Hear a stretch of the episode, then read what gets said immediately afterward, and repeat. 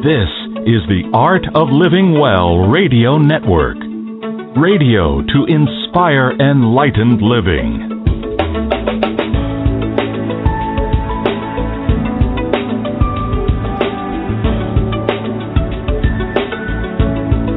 You're listening now to the Honest to God series with Aingeal Rose and Ahanu.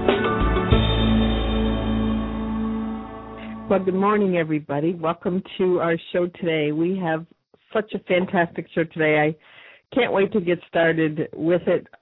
And I got a huge list of questions for our guest, Penny Kelly, today, once we bring her on. Ahanu, this is, we're talking about elves and fairies today. This is, you know, right up my alley. This is what I love to talk about. So I can't wait to bring uh, Penny on and talk to her about all this. But I do have to mention the weather as I do every week. And I have to say, even though it's only 8 o'clock in the morning in San Diego, it does look like it's going to be another sunny, glorious day in the 70s. Now, this is also a subject that's very close to my heart because, as most, if not all, of our listeners would know, and if you didn't, you'll certainly gather from my accent, I come from Ireland, which is the land of fairies. Indeed, in, talk about cultural, cultural uh, cultural influence, we grew up knowing that fairies are everywhere and working with them and seeing them and discussing with them and conferencing with them and all sorts. And it's perfectly normal. And then to arrive in the United States where there's a whole different cultural outlook and find that it there was nobody who was interested in fairies or even knew they existed or believed in anything about them until we met our guest today, Penny Kelly. So we're looking forward to how she communed with the fairies in Michigan and the elves, of course. But speaking about elves and fairies and the elementals in Ireland, it's quite commonplace. And when I first brought Aingeal Rose to Ireland, she was absolutely stunned. The fact that lots and lots of place names were actually called Fairy Water and Fairy Glen and Fairy Hill, and there's place names in the Irish language, for example, Labanashida in County Clare, which actually means the bed of the fairies. So it's quite normal. And indeed, there are lots of uh, stone circles and what are called fairy raths. And these are like uh, the rath is the Irish name for a fort. Um, it's actually a, some people would call it a natural uh, formation in the land, but the fairies are believed to live there. And in fact, there are also various what we would call weeds, but what the fairies actually turn into their transport at night time. And these would be um, like uh, various weeds that the farmers now, through the instruction of the European Union, will be told to spray and poison them. And these are what the fairies use. Uh, they turn them into horses, and the flowers actually turn into the, the manes and tails of these horses they ride. So this is something that we need to address, and the EU needs to needs to know about that they're actually instructing the poisoning of these wonderful elementals. But before we get there, as is normal, Aingeal Rose mentions about the weather. We're sitting here in beautiful sunny California, little chilly, but nonetheless beautiful uh, blue skies. Other parts of the country and other parts of the world have snow and high winds, and also there is this supposed epidemic of flu and vaccines and all this kind of thing are running out, and there's the big panic about injecting children and young girls, all kinds of horrible, horrific things going on in the world. But we're not going to focus on that today. Our focus is on the wonderful world of the elementals, the wonderful world of the fairies and the elves. So, we had Penny Kelly on the last show before the end of 2012, and we were speaking of consciousness because one of her greatest subjects that she loves to talk about is consciousness. And we had a fantastic show. If anybody wants to listen to that, just go back in the archives, either at Blog Talk Radio and search for us under the Honest to God series, or else the easier way to do it is to go on Aingeal Rose's website, which is aingealrose.com, A-I-N-G-E-A-L, which interestingly enough is the Irish word for angel, aingealrose.com forward slash podcasts. and there you'll find all the archives of all the radio shows we've done. And look out for that one. The last one in 2012 was with Penny Kelly. Wonderful discussion on consciousness, and we're really looking forward to having her back on today. Yes, so let's get right to it, Ahanu, because we can give all the announcements at the end of the show. Let's start our conversation with Penny today because it's such a fascinating topic. Good morning, Penny. Are you there? Yes, ma'am, I am. Good morning. well, welcome, welcome once again. Yes. yes, it's good to be here. And I'm glad your weather is good and you're all safe out there. yeah, how is it going for you? Are you in snow? Uh no, we have uh had almost no snow again this winter. It's um probably going to be 40 degrees today. The sun is shining, the wind is blowing like a crazy crazy man, but um you know, other than that it's beautiful. Oh, okay, that sounds fantastic. Penny, for those of our listeners who didn't hear the previous show at the last week in December that we had with you where you were discussing consciousness, let me just run through a quick introduction, a quick biography of you, just to mm-hmm. position you. Okay? You yeah. are a writer, teacher, consultant, speaker, publisher, and naturopathic physician. You're also the owner of Lily Hill Farm and Learning Center in Southwest Michigan, where you teach courses in developing the gift of intuition, getting well again naturally, and organic gardening. You've been researching and exploring consciousness, cognition, perception, and intelligence for over 30 years, and you worked with Dr. William Levengood, biophysicist, and, and in, in near Ann Arbor in Michigan and you've been deeply involved in community gardening efforts. You have your own small publishing company called Kelly Networks, LLC, where you publish books on the subject of spirituality and health. You hold a degree in humanistic studies from Wayne State University and a degree in naturopathic medicine from Clayton College in Birmingham, Alabama. You maintain a large counseling practice, work as a consultant to schools and corporations, and raise organic vegetables, cows, and chickens. And you're also the mother of four children, and you've co written 14 books with others and six books of your own. Now, we have ordered and are reading all of those books, absolutely wonderful reads, but the one in particular that we love and that we see from your website pennykelly.com, others also love, is The Elves of Lily Hill Farm. So can we start there with that book? Like was that was that a journal of yours or was that you just taking notes as you worked along with your encounter with the elves? Yeah, it started out that way. I had no thoughts about writing a book. I had no belief in elves actually when we when I started um, and it just sort of evolved. And then one day, one of the elves, um, one of the female elves, said, "Why don't you put all those notes you've got into a book?" And you know, you wanted to write, so make that into a book. And so I gathered up all of the journal entries and and put them all in in order and sent them off and you know and I sent them to Llewellyn Publishing and they called back and said oh, this needs to be a narrative. We don't do journal kinds of things. Could you make it into a narrative? And I was so excited. I said, yeah, absolutely. I will. I'll do it immediately. And I hung up the phone and thought, what the heck is a narrative? so I was like, okay, let's go back to seventh grade. so you know it became a book and it has really done very well and i i think part of the reason that it has done well is because it's it's such an honest to God reflection of my stumbling um, as I entered into this world of what do you mean there's elves, you know, in my own disbelief, and the fact that we were working with the land and the vineyards, and it was um, it just was one little miracle after the next. So, so Penny, could you go back and tell our listeners how did the whole introduction to the elves begin? And maybe, you know, Ahanu did mention that you have your farm in Michigan, mm-hmm. and um, you bought this farm with your husband, what has wonderful vineyards on it and everything. But tell tell the story of a, how you actually encountered the elves for the very first time. Okay, um, I was um, I had my son was 18 and I was um stressing out one day over a period of time. This was in October of I think 1990, and I was aware that the U.S. was ramping up to make big war against Kuwait or Saddam Hussein or somebody.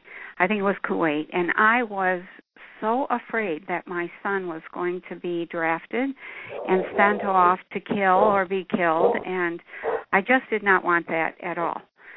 So I went for a walk and I as I walked along, I I wasn't really thinking anything. I was just stewing and chewing. I had my head down, you know, just walking along and all of a sudden I became aware of these little what sounded like voices and you know it was just such you know so unexpected. And i did not believe in elves at the time.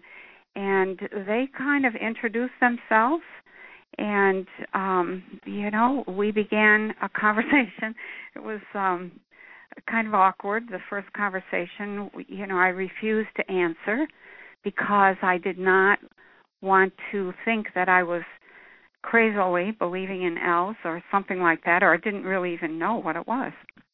And so the conversation was not much of a two-way conversation, but um, you know, I ended up thinking, okay, um, you know, maybe a few days later, a week later or so, I went back out thinking, okay, let me test because that's my way with consciousness. If if I can test something and it happens again, then I have some kind of objectivity that says, okay, you know, this is not my imagination. This is, you know, um, this is something that I should explore, and that's how it got started. So, and in that very beginning couple conversations, there were two conversations, I think, um, and in the first one, I was very, very hesitant to say anything in the second one, I ended up making a deal with them. And they wanted me to tell people that they existed. And I was like, hey, hey man, I'm not even sure I believe you exist. So, but we made this deal. If we could get a hundred tons of grapes from the vineyards, which was unheard of, absolutely unheard of, because um, we had a small vineyard um you know they then i said okay. And i set it at a hundred tons because i thought for sure i would never have to tell anybody anything. Um and then the whole story is the next three years and my relationship with them and how it unfolded and what happened in the vineyard each year. So it was uh, a learning experience that was very powerful and very deep Yes, and that that is what I want to discuss with people today. And I, I'm glad you um, were such a practical person and such a grounded person in 3D because for the elves to come to you now, a lot of people would even want to know why would they come to somebody who's who's so normal, you know? right. okay, when other people are just you know wanting to communicate with this kingdom so badly but they came to you and um you know your your difficulties in believing in them is really really interesting. And i wanted to ask you because i i have read most of your book. I didn't get to the last uh probably 50 pages. I was up late last night finishing it and my husband and i were reading it to each other throughout the last few weeks. But you know you talked in there initially about your resistance um, mm-hmm. to walking the land. I think they asked you to walk the land, and I did have a question for you in terms of what was the importance of you walking the land, and then can you tell everybody about your resistance to doing it and some of the things that went through your mind? Oh my gosh. Um, well, I didn't think there was any importance at all. It was like, what? You know, uh, I want a hundred tons of grapes, and you want me to what? You know, I ask them, is there anything that I can do to help make this happen? And so they said, yes, walk your land. And I was like, what for? it just didn't seem like that was an actual act at all. Like, uh, I don't have time for that. What good will that do? That doesn't do anything to produce more grapes, more tons per acre. And so you know, this was October, and so my first excuse for not walking was November. It was hunting season, and out, you know, I have woods, and there's people who sneak onto the land and they hunt, and I didn't want to get shot. so my second excuse was it was December and the snow was three feet deep, and it was too difficult to walk the land. And January was the same thing, and it was colder. February, I started feeling guilty. Um, finally, in March, I thought, well, I better get out there and and start walking quick. You know, it, this this has to happen quickly. You know, etc. And you know, the and so I began to walk the land, and the the my ability to communicate was evidently at a point that it was just mushrooming. Okay?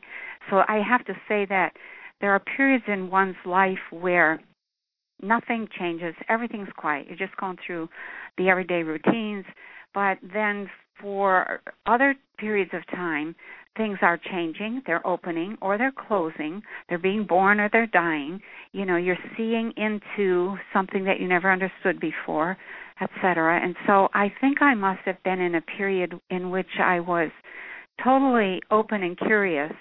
Um, partly I wanted to disprove the fact that they existed.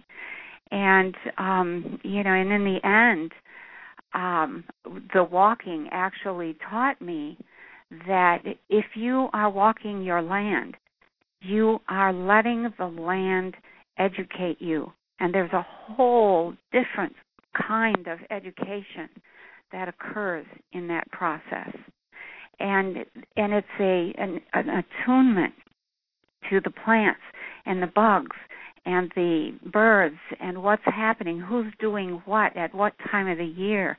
And there's this natural you begin to understand the rhythms of the the wind and the sun and you know, I can now pretty closely predict the weather um, you know, a couple days in advance just by um, standing outside for a minute, looking at the sky and paying attention to what's happening with the wind and and all of that. You know, I can pretty much tell what kind of winter or summer we're going to have by what the animals and the critters are doing.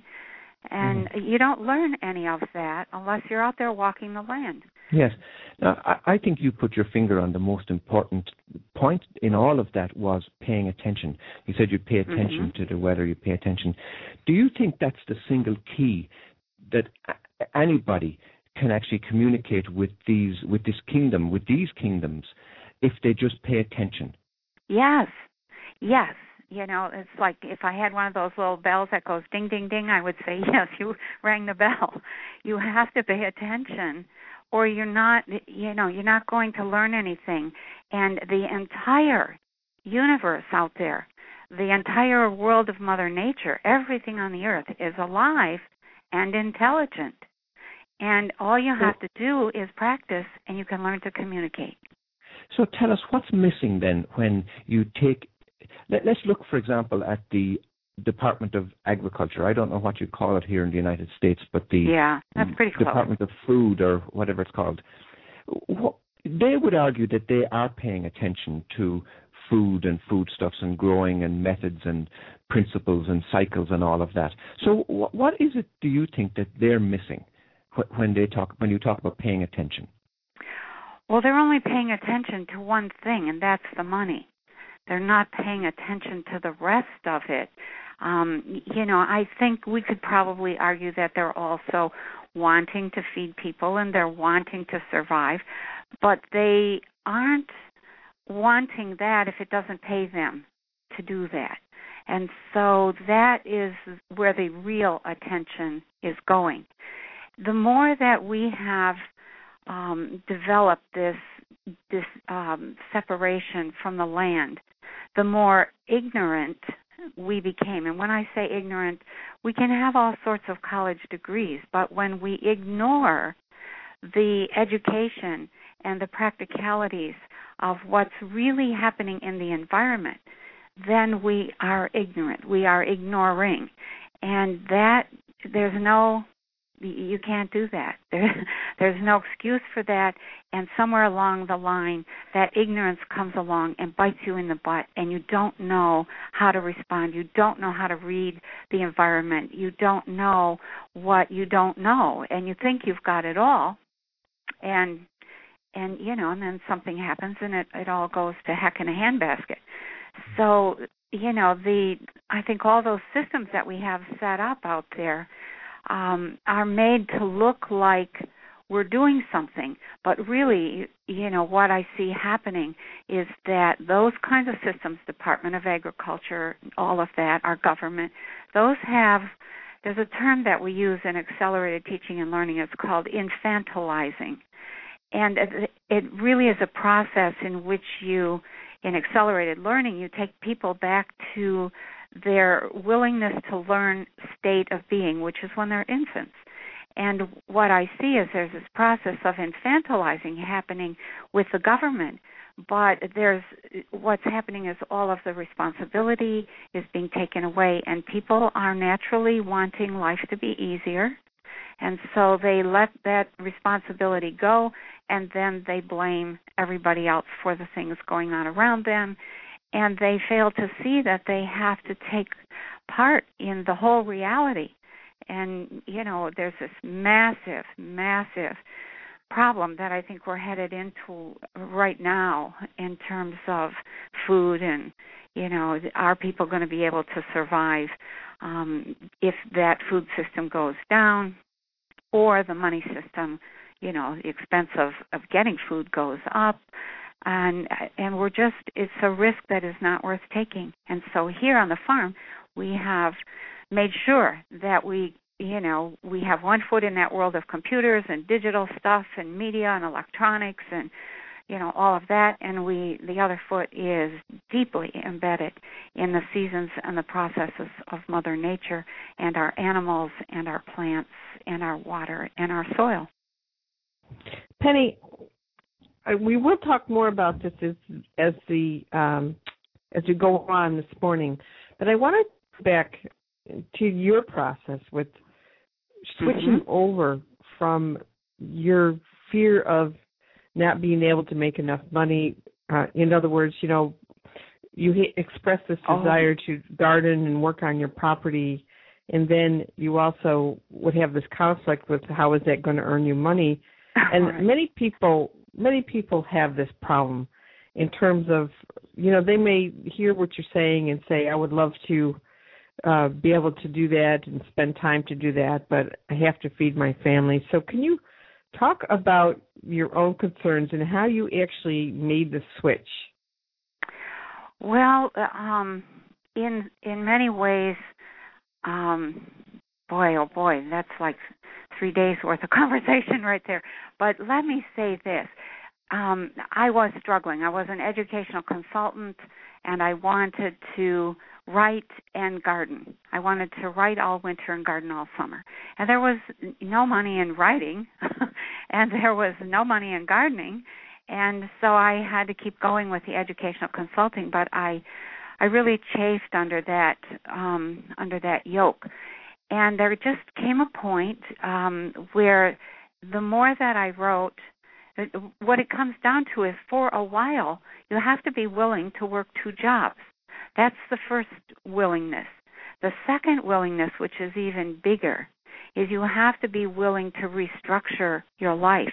And that may mean a different house, a different town, a different environment, uh, different people that you'll hang out with and very few people are willing to do that.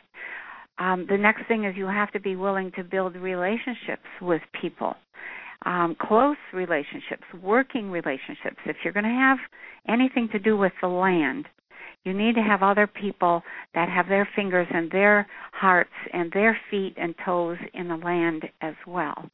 And there's this natural, let me help you with this, you know, I need that, etc um like we used to do on the farm when I was a kid um you know when it was threshing time everybody showed up there was a common thresher here you know when it's harvest time everybody showed up and so you paid the guy who could harvest the grapes. These big harvesters are huge and they're expensive. And you know, there's a whole team that works around the clock. And um, you know, and, and it's very well organized. That kind of organization around Mother Nature and the seasons is considered ridiculous.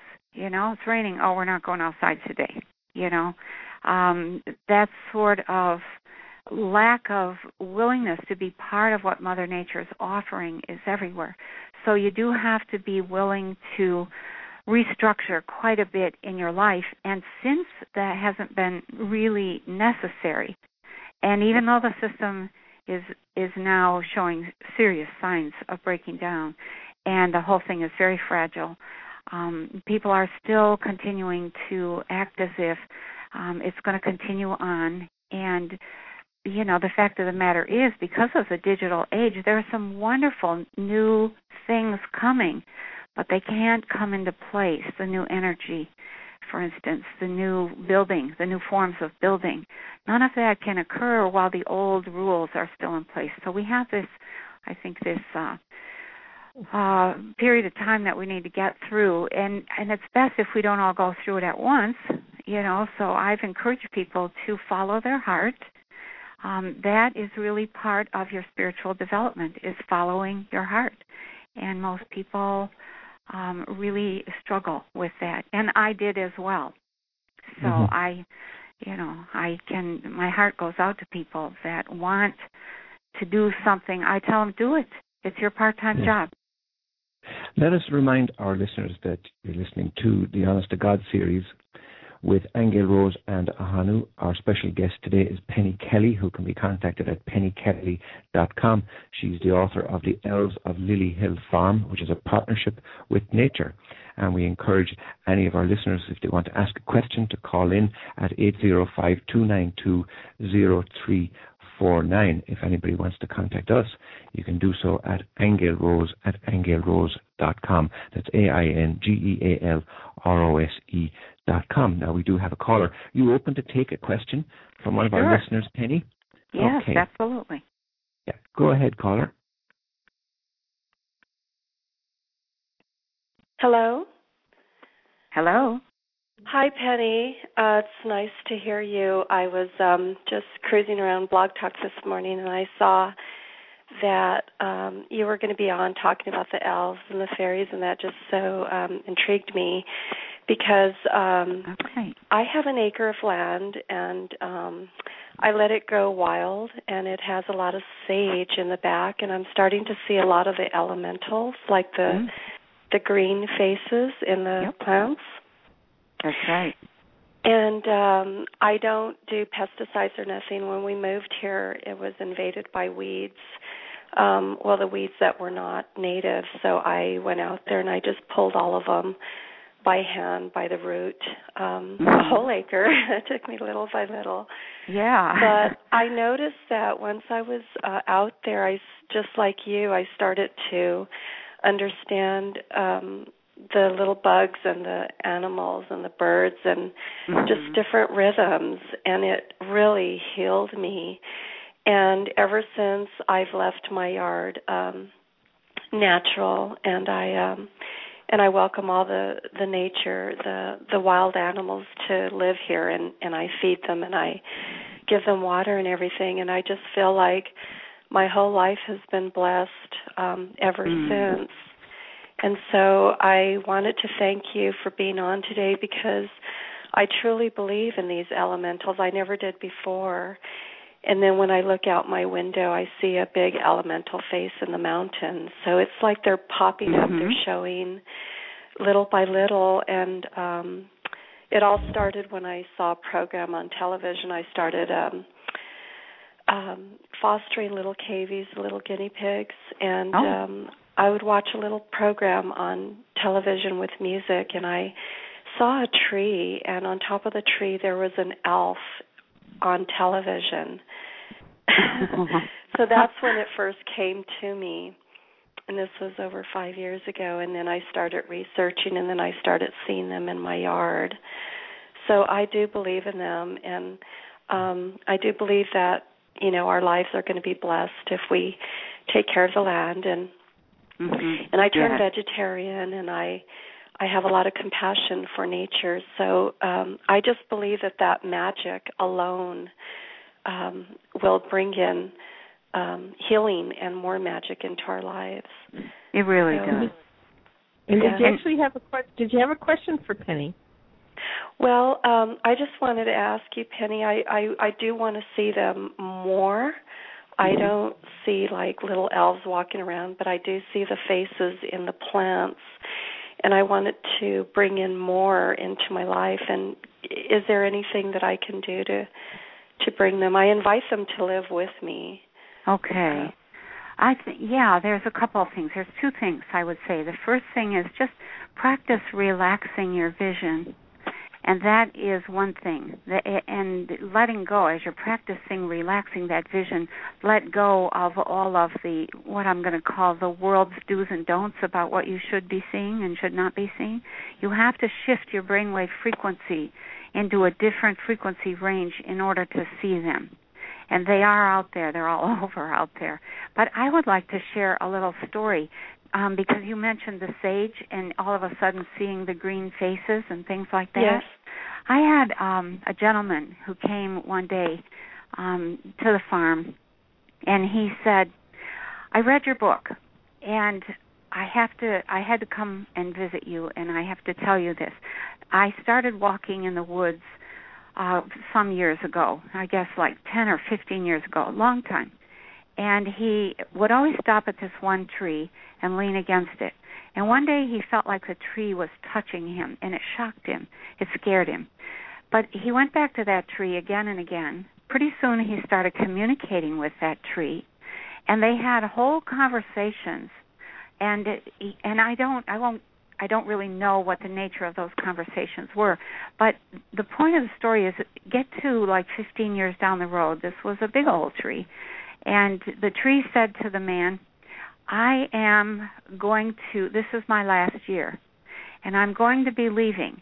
And I know you've had some doubts about um, these communications and whether or not you have imagined it all.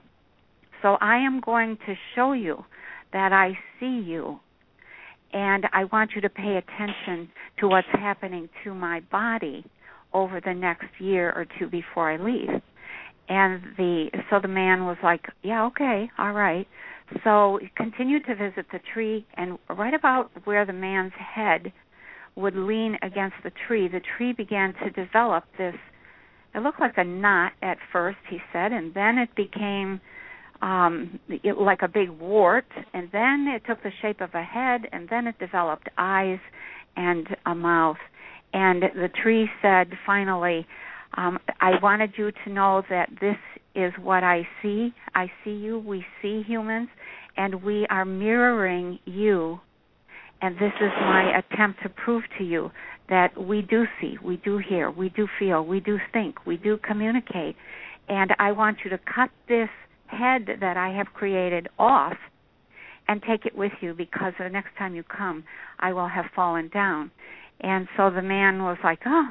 So he, the next time he came out, he brought a saw and he cut that head off and he brought it to me. And I was astounded. I was mm. absolutely astounded. I still have it. And I think that's part of what you're experiencing. Just keep going with the communications and what happens is that nature a lot of nature is very afraid of us but as they begin to sense your energy field and your intention they will open and they will talk with you and they will share their secrets and they will give you small pieces of advice and you know things to do and not do. They offer tremendous comfort. Um, there there are intelligences everywhere in nature. Everything is alive. So keep going with that and just practice relaxing your vision and dropping all assumptions. Yes. Thank you, oh, Penny. I do thank believe you for that. that. Yeah, thank, thank you, you. so much. You're welcome. Thank you, caller. Yeah, Penny- thank you for your Penny, loving let me- care of that space also. Okay, Yeah. go ahead. Yeah, Penny, let me ask you, what does the world look like? Oh, wow. uh, Well, what level do you want to talk at? Um, what does it look like? Um, there are several levels of being. You know, the essential source level is nothing but these billions of little pinpoints of light that are incredibly intelligent and incredibly loving. And that's the God stuff. There is no guy with a beard, you know, there's just these this light. And that's what never changes. That source level does not change. That light is very it's like it's almost like water. It moves and acts like a fluid. And so um if it starts to move and starts to swirl then you get all these waves and you get a sound and those waves are conscious energy. Um the, energy is waveform and all waveform has consciousness. So that's the second level of what the world looks like. And then the third level is particles. Particles begin to congeal. The waves literally have a, a direction they're going, and they have a rate at which they're moving, and they have a spin in which they're rolling over, and they can create a particle that contains that capacity for motion. And those particles then gather, and because everything is brought forward as you move from the source to the wave state to the particle state. All of the capacity for communication and intelligence and life is brought forward with it. That that source state is is life itself. It's the life force. So you get all these particles that start communicating. I can do this. Well, I go. Well, let me show you that. And pretty soon, um, you know, they arrive. It's almost accidental, not really. There's some intelligence involved, but they arrive at a state in which the entire conglomeration um, leaps to a new level, and now you've got, you know, a hydrogen, or you've got a gold atom, or you've got, you know, argon, or you know, whatever, whatever the particle is, and then those particles begin coming together, and you get patterns, and then the patterns are what literally create the world that we live in. So the whole thing is a series of motion until you get to the pattern stage in which you are. At that point, you have a capacity for form, but the form only lasts as long as the consciousness and the thinking supports that form. And mm-hmm. so we call it a world of illusion because it's not permanent. But the world, once you get once you get the world of form going, oh my God, mm. there are billions of life forms operating. Like if you, I tell my students, if you put your hand on your hip, that little triangle created by the side of your body, your forearm and your upper arm, is an entire cosmos of life happening all by itself. Um, there are millions, billions uncountable numbers of life forms. Some of them only last for a second, some last for five seconds, some, like us, last for a while. The forms, if they don't have enough form to them, enough material stuff, we don't even see them. But they're out there, mm. and it's a world. I call it the geometric level. There's a world of geometry that is stunningly beautiful, and all it is is you, different shapes. You, you mentioned a couple of very important words in, in that entire description, Penny. You mentioned both healing and illusion. And our last caller talked about when she went in her garden, she she felt healed by it. Now, we understand at the level of consciousness that the body is an illusion, and of course, all of what we see and think of as being real is an illusion. But let's talk about on the level of understanding for most people, where let's say they have some illness or they have some physical yeah physical drama going on in their bodies that they perceive as real. Now, we know, for example, that many, many doctors and people in the caring profession would would have heretofore recognized that it's important to get out in nature. They may say go for a walk or walk by the, the, the pond or go in the woods or something because they know at some level that there is something healing about that. But how can there be healing if there is illusion? Can you just bridge that gap for us? Okay. Um, the first thing I would say is that the healing itself is um, is when energy is allowed to move through the form. And I think I want to I let's kind of go to the the word illusion right off the bat. To say that something is an illusion does not mean that it's not there. It's not real. It, it, it doesn't take away anything in terms of that form's needs, its wants, its abilities to evolve, etc. Just be aware that the task of all form is to evolve to become an eternal being that can maintain itself endlessly, to, to step into that world of eternity. It's one of the things Jesus was trying to teach, and very few people got it.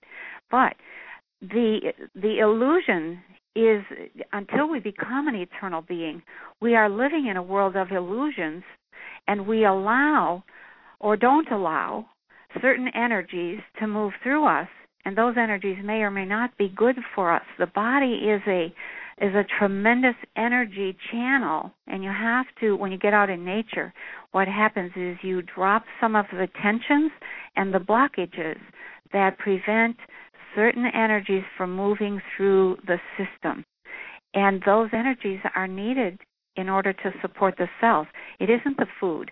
It isn't your you know your uh, how spiritual you are et cetera et cetera. The fact of the matter is that you're an energy body an energy being and you will have come into being with an intention or an intent a purpose deep within yourself and that is not something that you choose it is just something that comes with you it's embedded in it's very deep it's beyond desire it's beyond all of your thinking. It's an it's a purpose that you came into this world in or in in response to a need for some sort of energy. Mm-hmm. And very few people allow that deep that deep purpose, that embedded intent to come to the surface.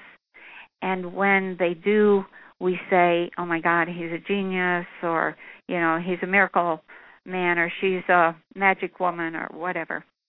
Those How did are others react to you, Penny, when you first mentioned that you were speaking to or seeing elementals? How tell us, you know, did you feel that you were going out on a wing here, that people might regard you as crazy, or what yep. was your own reaction when you first decided to go public with this? Well, you know, it was not good. I was um so excited about getting the Elves of Lily Hill Farm published that I never really sat down and thought about the fact that I was uh, this is how I said what I said to my husband one morning at breakfast. Oh my gosh, we are going to end up coming out of the closet concerning elves. Um, you know, what are we going to do? What are, how are we going to handle that? And I wanted to go back and tell the publisher, no, don't publish the book and it was too late you know it was already in print um you know it was just too late and so i suffered and then once it was out um there was a tremendous reaction to that. And um and you know we ended up being on TV and you know cameras and stuff came to the farm and all kinds of stuff.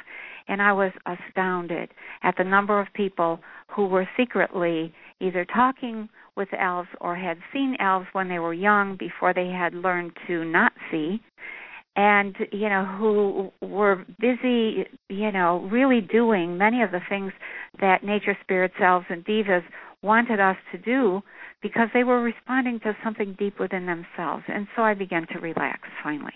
But it was rough at first. Fantastic. Now i want to talk a little bit still about this illusion business because Throughout the book, Elvie would often turn to you and say, "It's your illusion. It's oh, your illusion." right.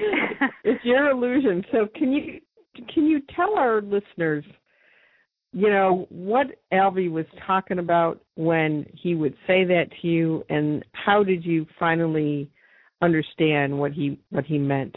Yes, he would. What he taught me was that um, you know, that I was creating the world around me. And you know that was it wasn't just me. It was everybody creating we're all creating this together. And so we have this collective creation that we are involved in.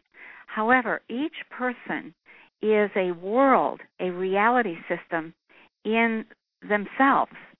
And what he was trying to get across was that he was trying to communicate with me and and like all good communicators you don't try to change where somebody's at. You go to where they are and you move forward from there. You join their illusion, not forgetting where you're, you know, what the goal is, and then you slowly work your way deeper and deeper until you can change a core perception or a core assumption. And that's what he was doing. You know, it was a mm-hmm. master at, you know, at communication and I still communicate with him. Um, it's been 22 years now, and wow. um, it's a, an ongoing relationship. I have seriously considered writing another book about my experiences with them because they they go much deeper than the, yes. those first three years. Penny, let us take just a real quick break here. But when we come back, I want to ask you whether these elves and elementals and nature spirits are ageless. And I want to ask you also about the difference between them.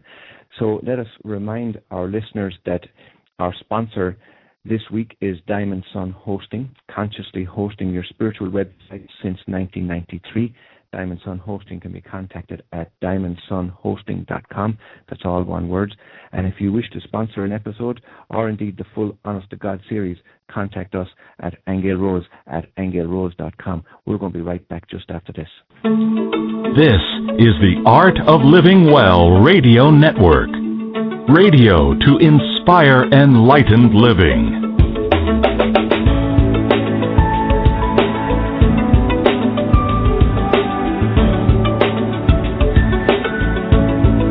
The Honest to God series with Aingeal Rose and Ahanu. Now, we've such a lot to cover, and we've got so many questions. We're with Penny Kelly of pennykelly.com, who's the author of The Elves of Lily Hill Farm, a partnership with nature. And that question just before the break, Penny, could you address that? What is the difference between these various nature spirits, and are they ageless? Um, okay, the difference between them is the the nature of the energy pattern that each one is. Does that make any sense? If you have a rose, you get a particular formation of of energy that is moving through the the system you know the this system of of the earth.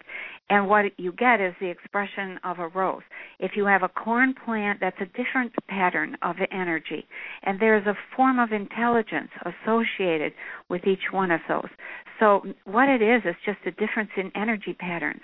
And some of those become very active within this range of frequencies that our earth is embedded in as for the to the question about ageless, um, the I think the devas are ageless. Now the elves, uh, if they're associated with water, if they're associated with the earth, they also appear to be ageless. But there are also what I'm going to call the fairies. Um, those are the plants and the flowers and things like that.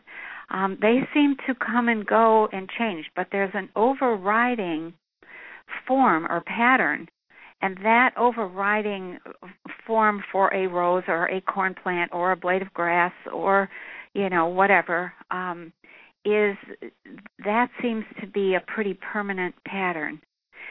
The um, when you get into the devas now there you have something that i do believe is is as long as the earth is. Can i say it like that Mm-hmm. They are very old. They are I've I've seen devas, you know, with my bare eyes. They are stunningly beautiful, unbelievably beautiful.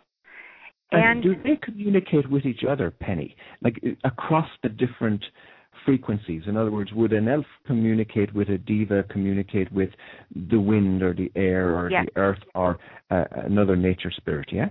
Yes, they're all communicating. They're all part of an effort to make a living system and to support the we are the highest form of life in this living system supposedly the goal of a living system when i say that i mean the soil the water the trees the flowers the you know the vegetables etc the butterflies the animals the goal is to evolve a form of being which in this case is the human that can take the entire system to become an eternal system and that means that the humans have to not destroy themselves and learn enough to be able to um, to keep evolving and stay alive long enough to evolve to become a body of light. Each enlightenment is becoming light, turning excuse me, turning into light. That's what true enlightenment is. It doesn't have anything to do with how much spiritual reading you do or how much praying you do or how much meditating you do. It has to do with are you able to allow the body the body mind system to become light. And so the cells literally are based in light instead of in chemistry.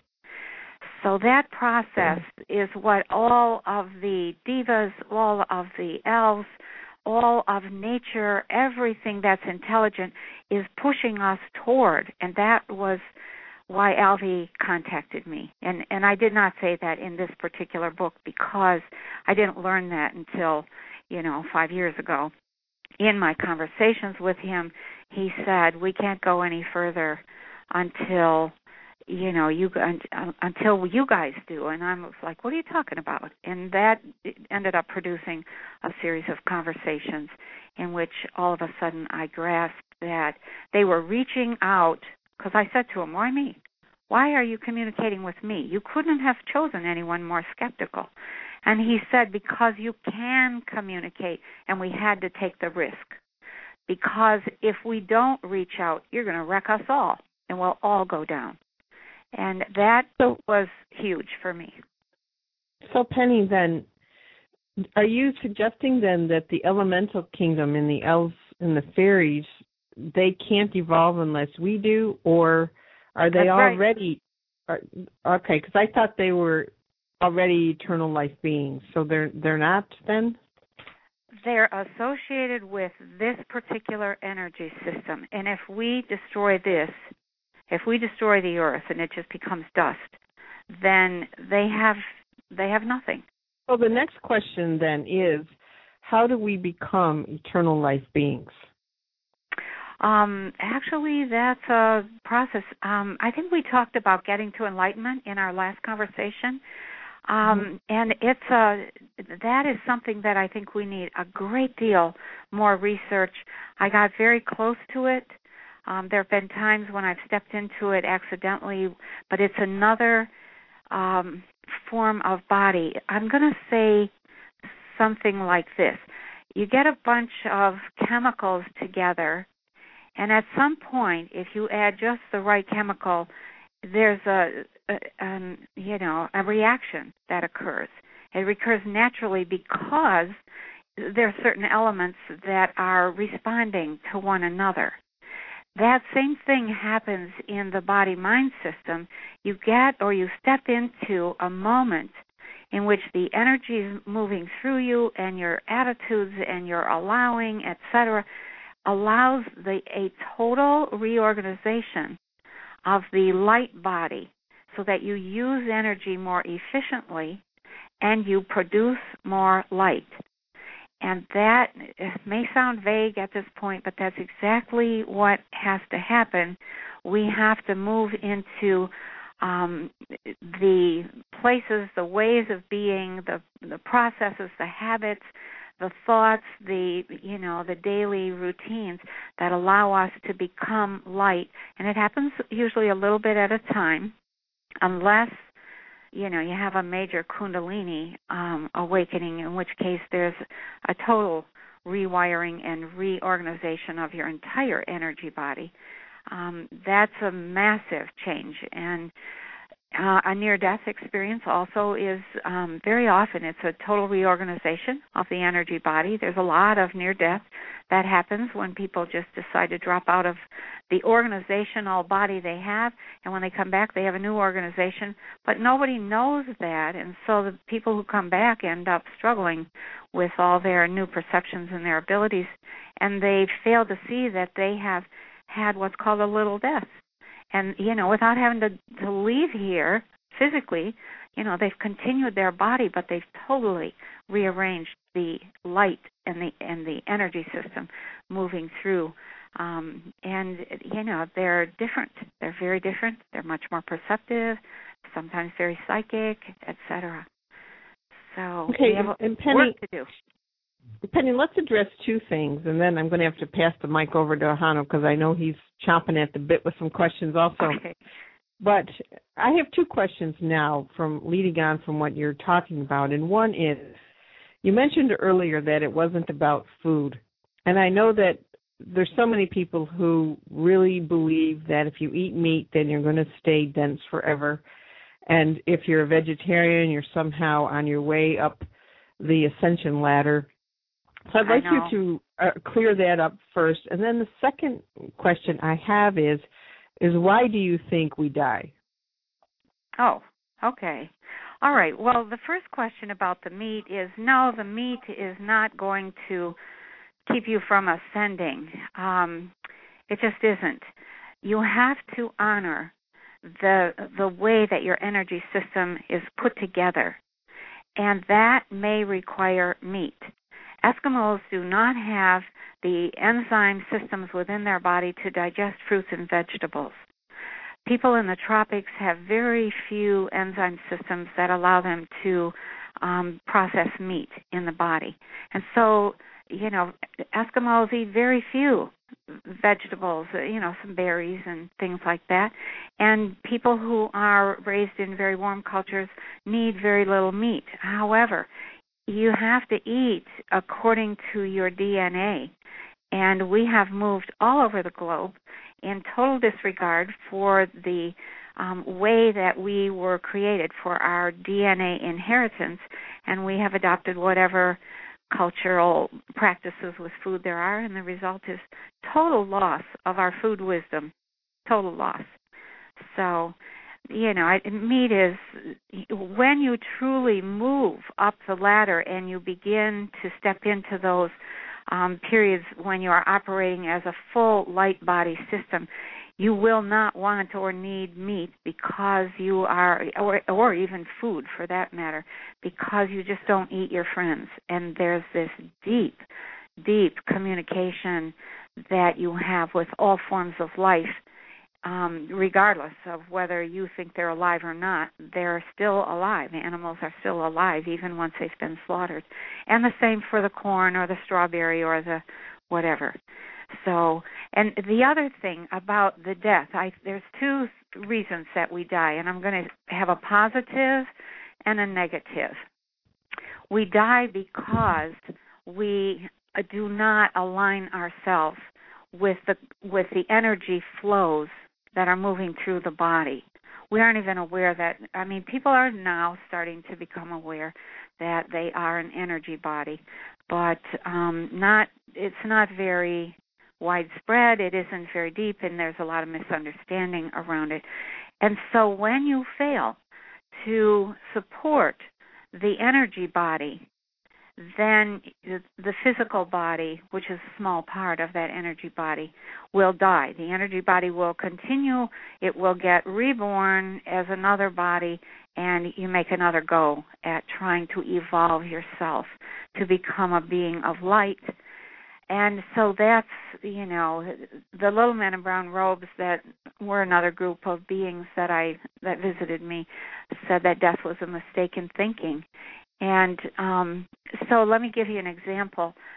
Thinking that you can, um, you know, that you can eat garbage or eat sugar, um, not eat the range of frequencies. Every food is a frequency.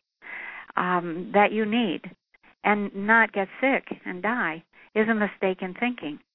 You have to eat what your body is telling you to eat and we just don't like I said we don't pay any attention to our body and we are very much um I'm going to say male, aggressive in our attitude toward our body.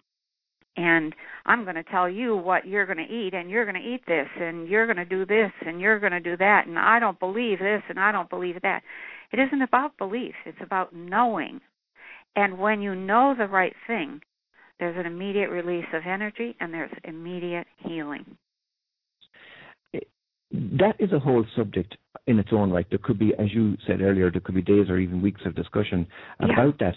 But it raises the question that if if this is all about energy and all about intelligence and all about consciousness, and you did mention a very very key phrase there where you said you just don't eat your friends. What, what does a, a nature spirit feel or think if somebody comes along and eats them? Well, you don't typically eat the nature spirit. The nature spirit basically gives up his energy to you, okay? That that whole process it is it is the goal, it is the will, it's the um purpose of a plant to feed early stage humans so that they can continue to be healthy, so that they can move on and up till they move past the need for a plant or an animal and they move into just being able to subsist on frequencies and light. And we're moving slowly. There's a few people mm. moving in that direction. Well, that's a very important thing you're mentioning there because when you say that the purpose of plants is to feed early stage humans, you did mention earlier on that the human was or supposed to be at the the peak of the life chain or the right. the highest intelligence in this reality. But in fact, we're probably we're probably displaying the fact that we're we're so ignorant and we're so unconnected connected that we are, as you say, early stage humans. Yeah. yeah. yeah. Yeah, I didn't think of it that way, but that's really good. We are so destructive at this point that the entire world of um you know plants and animals is um pretty much freaking out um you know they are very concerned that we're not going to make it and they're going to go down with us their yes. efforts to raise a crop of humans that would carry the whole system to the next level is mm-hmm. um, threatened quite a bit right now. Okay, so as we move into the, the last third segment of our show today, you're listening to Aingeal Rose and Ahanu on the Honest to God series, and we're speaking with our wonderful guest, who's the author of The Elves of Lily Hill Farm, Penny Kelly, and she can be contacted at pennykelly.com. Wonderful book. We recommend it to everybody because we do believe that it bridges, it helps bridge that gap between what we perceive as reality and that wonderful frequency of the nature spirits and elves. I've got a question for you that's been burning in my mind for the last since we first met Penny Kelly, and that is coming from Ireland, Penny. You've got a wonderful Irish name too, Kelly. But coming from Ireland and that culture that I mentioned at the opening of the program, we're very familiar with the the belief in elves and fairies and leprechauns mm. and all that kind of thing. How did they manage to get exported from Ireland? Did they come over in in the in, in that mass immigration at the time of the the um, the famine in Ireland and come into Ellis Island and get, get registered here in the United States of America, or how did they get here? no, there are elves, devas, fairies, um, what you call leprechauns, nature spirits, everywhere on the planet. They are everywhere that you have any form of life and soil, and the whole planet is soil, and water, and the whole planet has water, and air, and you know wind, etc. And the the nature spirits may differ a little bit from country to country because the plants are slightly different from country to country, but they're everywhere, just all over, and they communicate. Um, you know, it just was. Uh, really amazing to me. I was out in the southwest and I was I forget what where I was, but I was sitting in this beautiful um sort of like a patio area of a public place. Um and they had some trees planted and I was watching some elves and I tried to communicate with them and there was a little bit of conversation and it was really not much etc. So I come back home months later. Um, you know, I'm talking with Alvy, who is the fellow, the elf that I have dealt with the most. And he mentions my conversation with the elves out in Arizona. And I was stunned. I thought, oh. And I said, how did you know about that? And he said, we all keep in touch, you know. and I was like, okay, all right.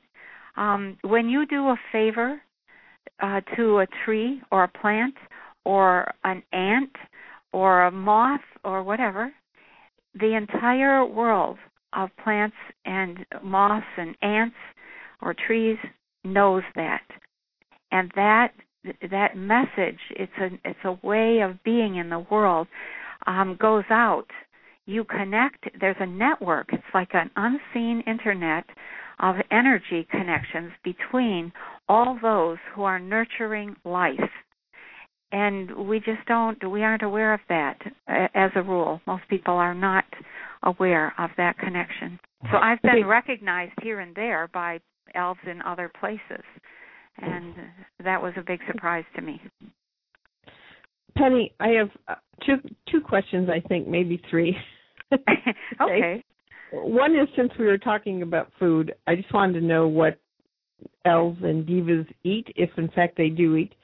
And the other question is are they connected to the angelic realm? And then after you answer those, I do think we do need to hear what you have to say about the state of of play that you feel we're in because I do sense an urgency in your voice about that. And I do think we need to have a conversation about that as well. Yeah, okay. All right. Well, the first thing, um, elves really seem to um, live on light. They're already where we're trying to get to. They've been around for much longer, have evolved to become highly intelligent, skilled communicators, etc. We are so young um, and we have the opportunity as humans to make a leap here, um, but we need to survive long enough to make that leap. So, um, you know, I don't really, I do not see elves eating. I've heard people say, oh, they eat this or they eat that. They may put on a show of eating something now and then, but that's that same thing that I mentioned about the tree saying, I'm going to show you that I recognize you you go to where somebody is at and you join their practices even though you are you don't do that normally yourself and you just join with them because that's a way to connect. So you know that's what i would say about elves eating. Um the angelic realm um you know Aingeal i have to say that the world that i observe that i live in is so full of beings of light that I have moved into this this attitude that there it's all angels. We are all angelic. There are some very high, very powerful beings that I think most people would easily refer to as an angel. Um, but the angelic realm, the word angel means messenger. And so the angelic realm is the messenger realm, and there's open and constant and unobstructed communication going on between all beings of light. And unless you've been in that kind of consciousness, you would not be able to grasp um, the power of that ability to know and communicate everywhere in space and time. So I think it's all the angelic realm, and they're all connected. And then, uh, as far as you know, plagues are concerned, you know, I am very concerned about what I see happening with um, the human body mind system and the the failure to move that body mind system into the next level of development. Um, there's a few people being born here and there that are exquisitely healthy, but not very many. And and there's such degradation of the ability to communicate, the ability to see and hear. We can't even see and hear what's right in front of us, let alone the subtle realms or the hidden realms or other dimensions. Um, and and that I'm I'm very concerned. I'm just very very concerned, and it is for that reason that I have kept my relationship with the elves alive and well, and my relationship with the land. You know, one foot in the land. You know, I grow my own food. Um, you know, and I insist on doing that because I have a communication with my garden area that is very very powerful and the food that comes out of that most people would not believe what is possible with food unless they saw what was coming out of my garden. It just, you know, we can put stuff does not rot. It you can put it on the cupboard and 2 weeks later it's still sitting there. You know, I, I've experimented with zucchini. It lasts forever. And Lettuce. without any preservatives or any artificial any artificial anything. No, no artificial anything. It what happens is if you get a well mineralized garden, you know how when we put up a skyscraper, the steel beams become the structure on which everything hangs.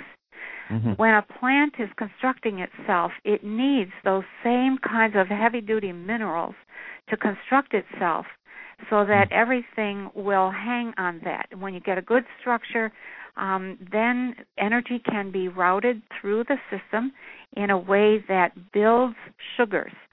You want to be able to build Brix, B R I X, in the Mm. plant or the fruit or the vegetable. And that sugar is what, in effect, cans that vegetable right there on the cupboard. When you can peaches or you can, you know, carrots or you can anything, the goal is to seal it away. Or, for instance, let me just use peaches because that's the best example. You make a sugar or honey and water um, syrup to pour in, and the, the sugar binds all the water and makes that water unavailable to bacteria and there and therefore the peaches do not rot in the jar because no bacteria can get going because it can't get Right. access to water. Is this the kind of knowledge that the elves of Lily Hill Farm would have passed on to you, or is this you working your own intuition, Penny? It's a combination.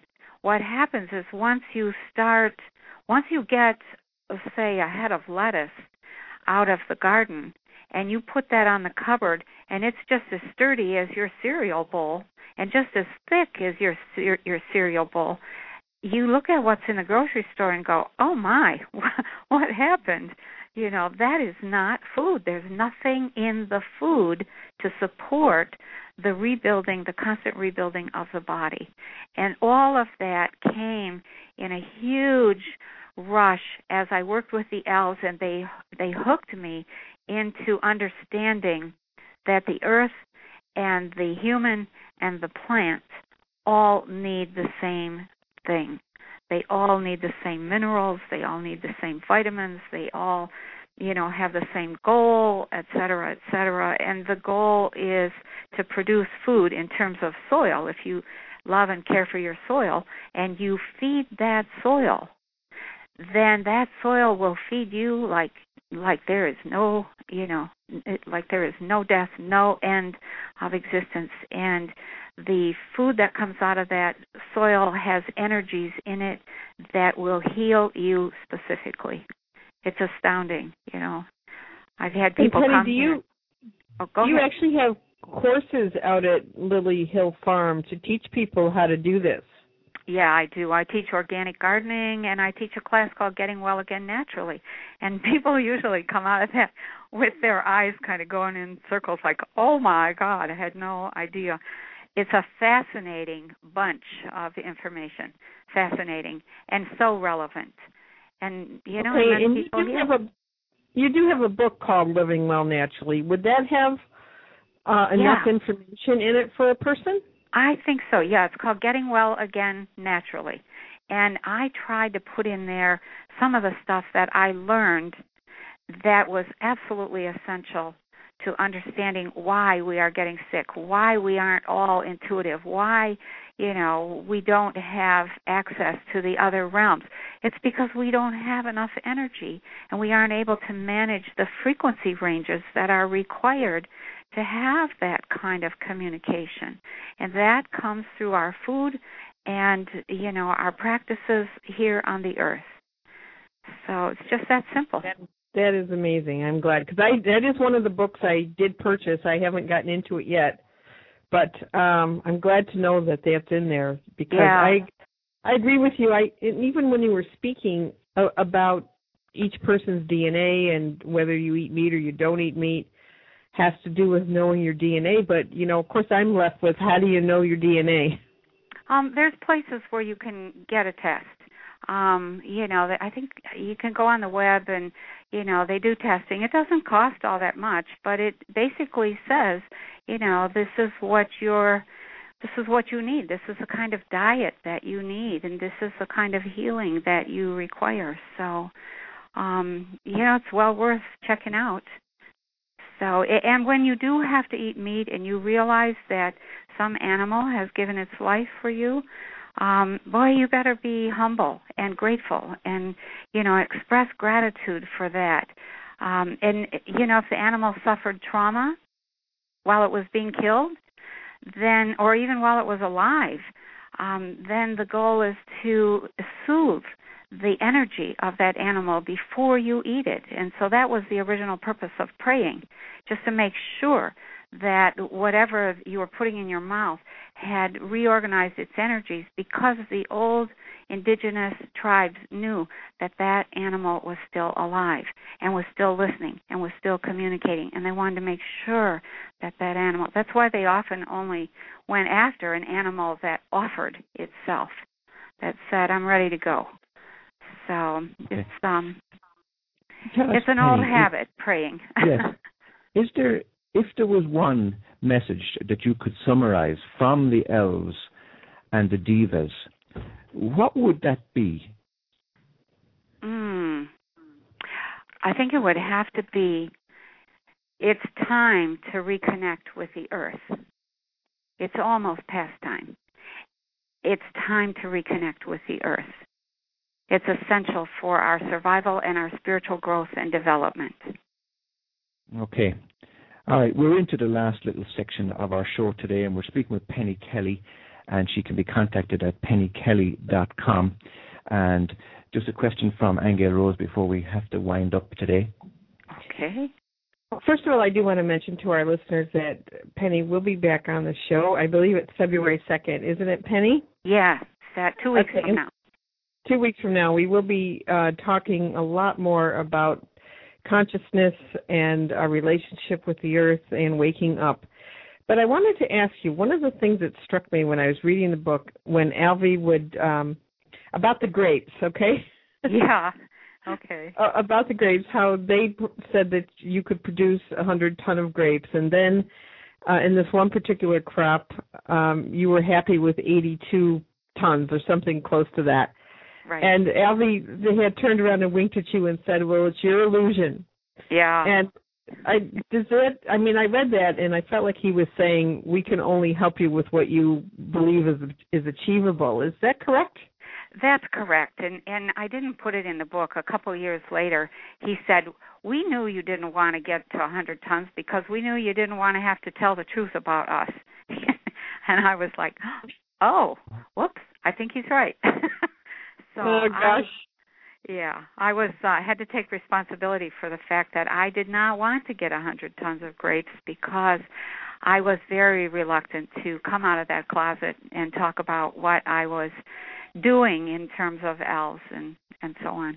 So. Yeah. Okay, but I guess it leads me to, you know, the whole truth that what we experience in our realities is really dependent on what we think can happen. Is, is that That's right, or? That's so true. Yeah. That is Yeah. so true. I, I that can't be emphasized enough. It's amazing. Yeah, and the way the way that that kingdom um, basically just allows you to have your your limitations and works with you at the level of your limitations. That's right. And yet it also knows that you could have gone well beyond that. Is that That's true. Yeah. Yeah. Did you achieve your hundred ton of grapes? Well, I don't want to say. Um, I, I, I guess I guess maybe I will say. I've never said before because I didn't want to spoil it for anybody reading the book. Um, we got to a point, and this was long after the book came out. Probably, I'm going to say 1999, 2000, somewhere in there, um, where we just we just stopped doing vineyards altogether. I had this intense argument with Alvy at that point. And it was really an explosive argument. And you know and he said why are you doing this? What are you you know ripping up 14 acres of land and spraying? And you know we had stopped spraying but we were still you know ripping it up and insisting you know that nothing else could grow there except these grapes and he said, uh, you know, you can't eat 14 acres of grapes, and Welch Foods doesn't want your organic grapes, you know, and and so we stopped. We just stopped vineyard vineyarding, growing grapes altogether, and let the grapes just go natural. And I have enough grapes, you know, every year to, um, you know, probably feed half the town. they, wow. it's turning into a woods um, Alvy's big argument was, you know, you are not trusting Mother Earth to supply you with what you need. You are trying to, you know, make it limited to just these grapes and all the other forms of life that would supplement and complement this area and these grapes are forbidden. Why? And okay. I just thought, okay, we quit. Now, I I've got another question for you, but first I want to just make sure that we do get in, f- for the benefit of our listeners, a summary of what we've spoken to you Penny Kelly about today. We've been talking about your book, The Elves of Lily Hill Farm, which is a partnership with nature, and particularly the elves and the fairies and leprechauns and devas and nature spirits and so on.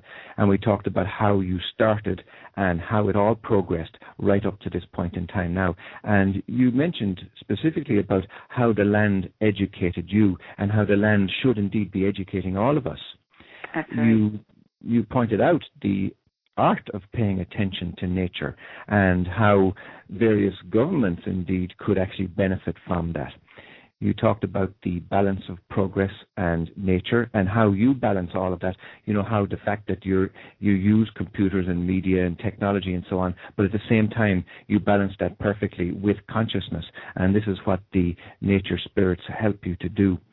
You mentioned also about the fact that you needed to be willing to actually work two jobs in order to make this progression from the 3D reality of working, exchanging uh, money for for hours uh, into that whole, whole area of um, communing with nature and how you were willing to work with people and the land and build relationships in order to make that happen. You also described very beautifully what the world of the elves and fairies and nature spirits looks like and that was a wonderful description of their various frequencies of light. You mentioned a very important point too about having to eat according to your DNA, and that answers a lot of questions that people have all over the world about this question of should I be vegetarian, should I be a meat eater, am I getting enough nutrition, and so on. Right. Um, you did say too that really we have lost our food wisdom and that that is something that we do need to come get back. And also, you you described how you know you, you don't need to eat your friends. Perhaps there is something greater and grander in store for us.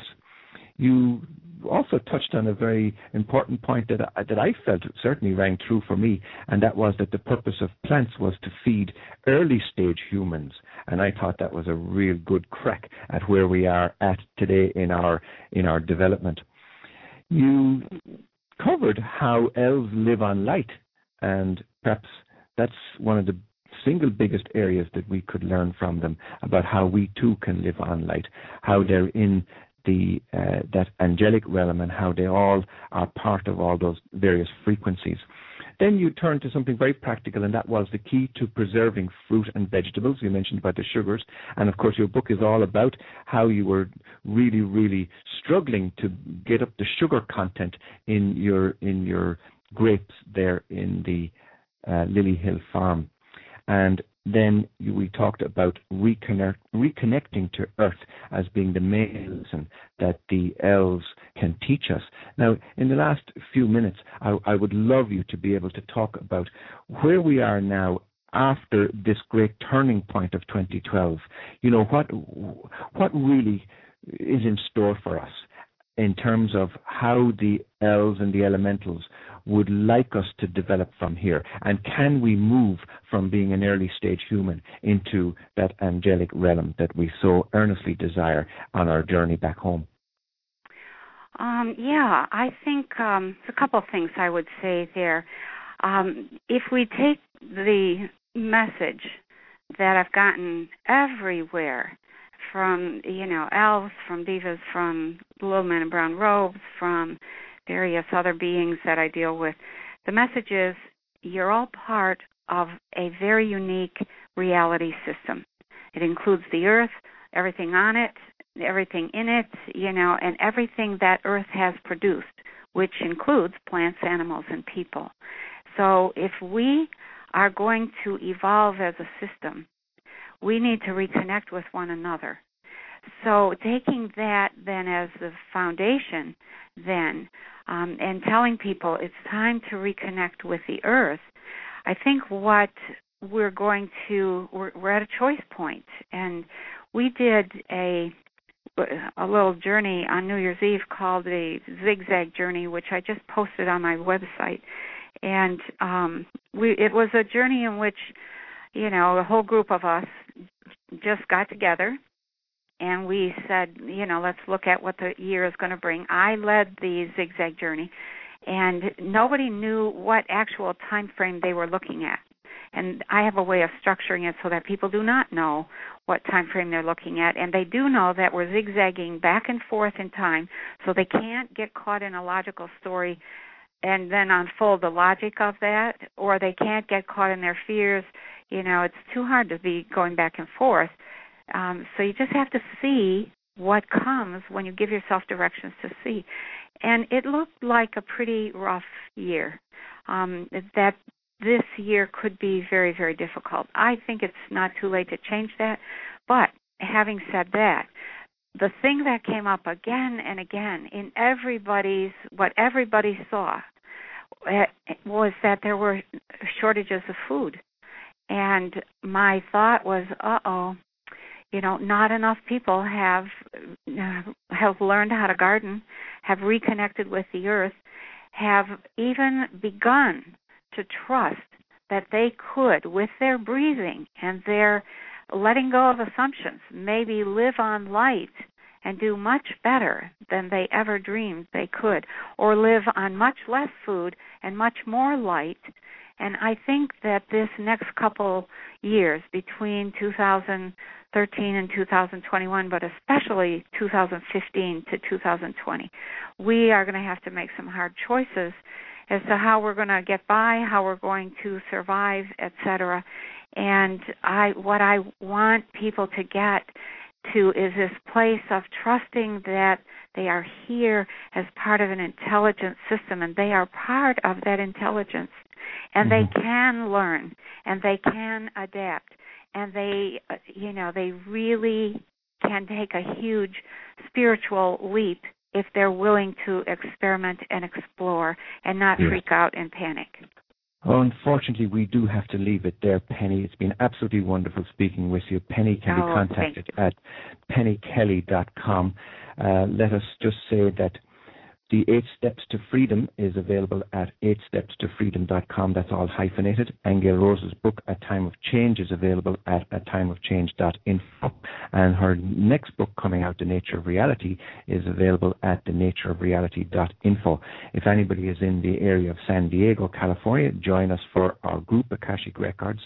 Meetings every Wednesday evening in San Diego. You'll find out about that at meetup.com. Just search for either Aingeal Rose or Akashic Records Group. Penny, we have to say goodbye. It's been absolutely wonderful. Thank you ever so much, and we look forward to talking to you again on February 2nd.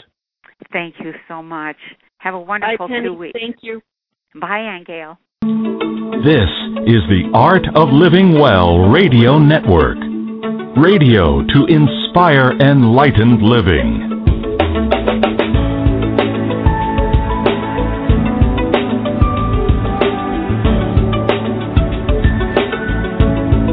The Honest to God series with Aingeal Rose and Ahanu.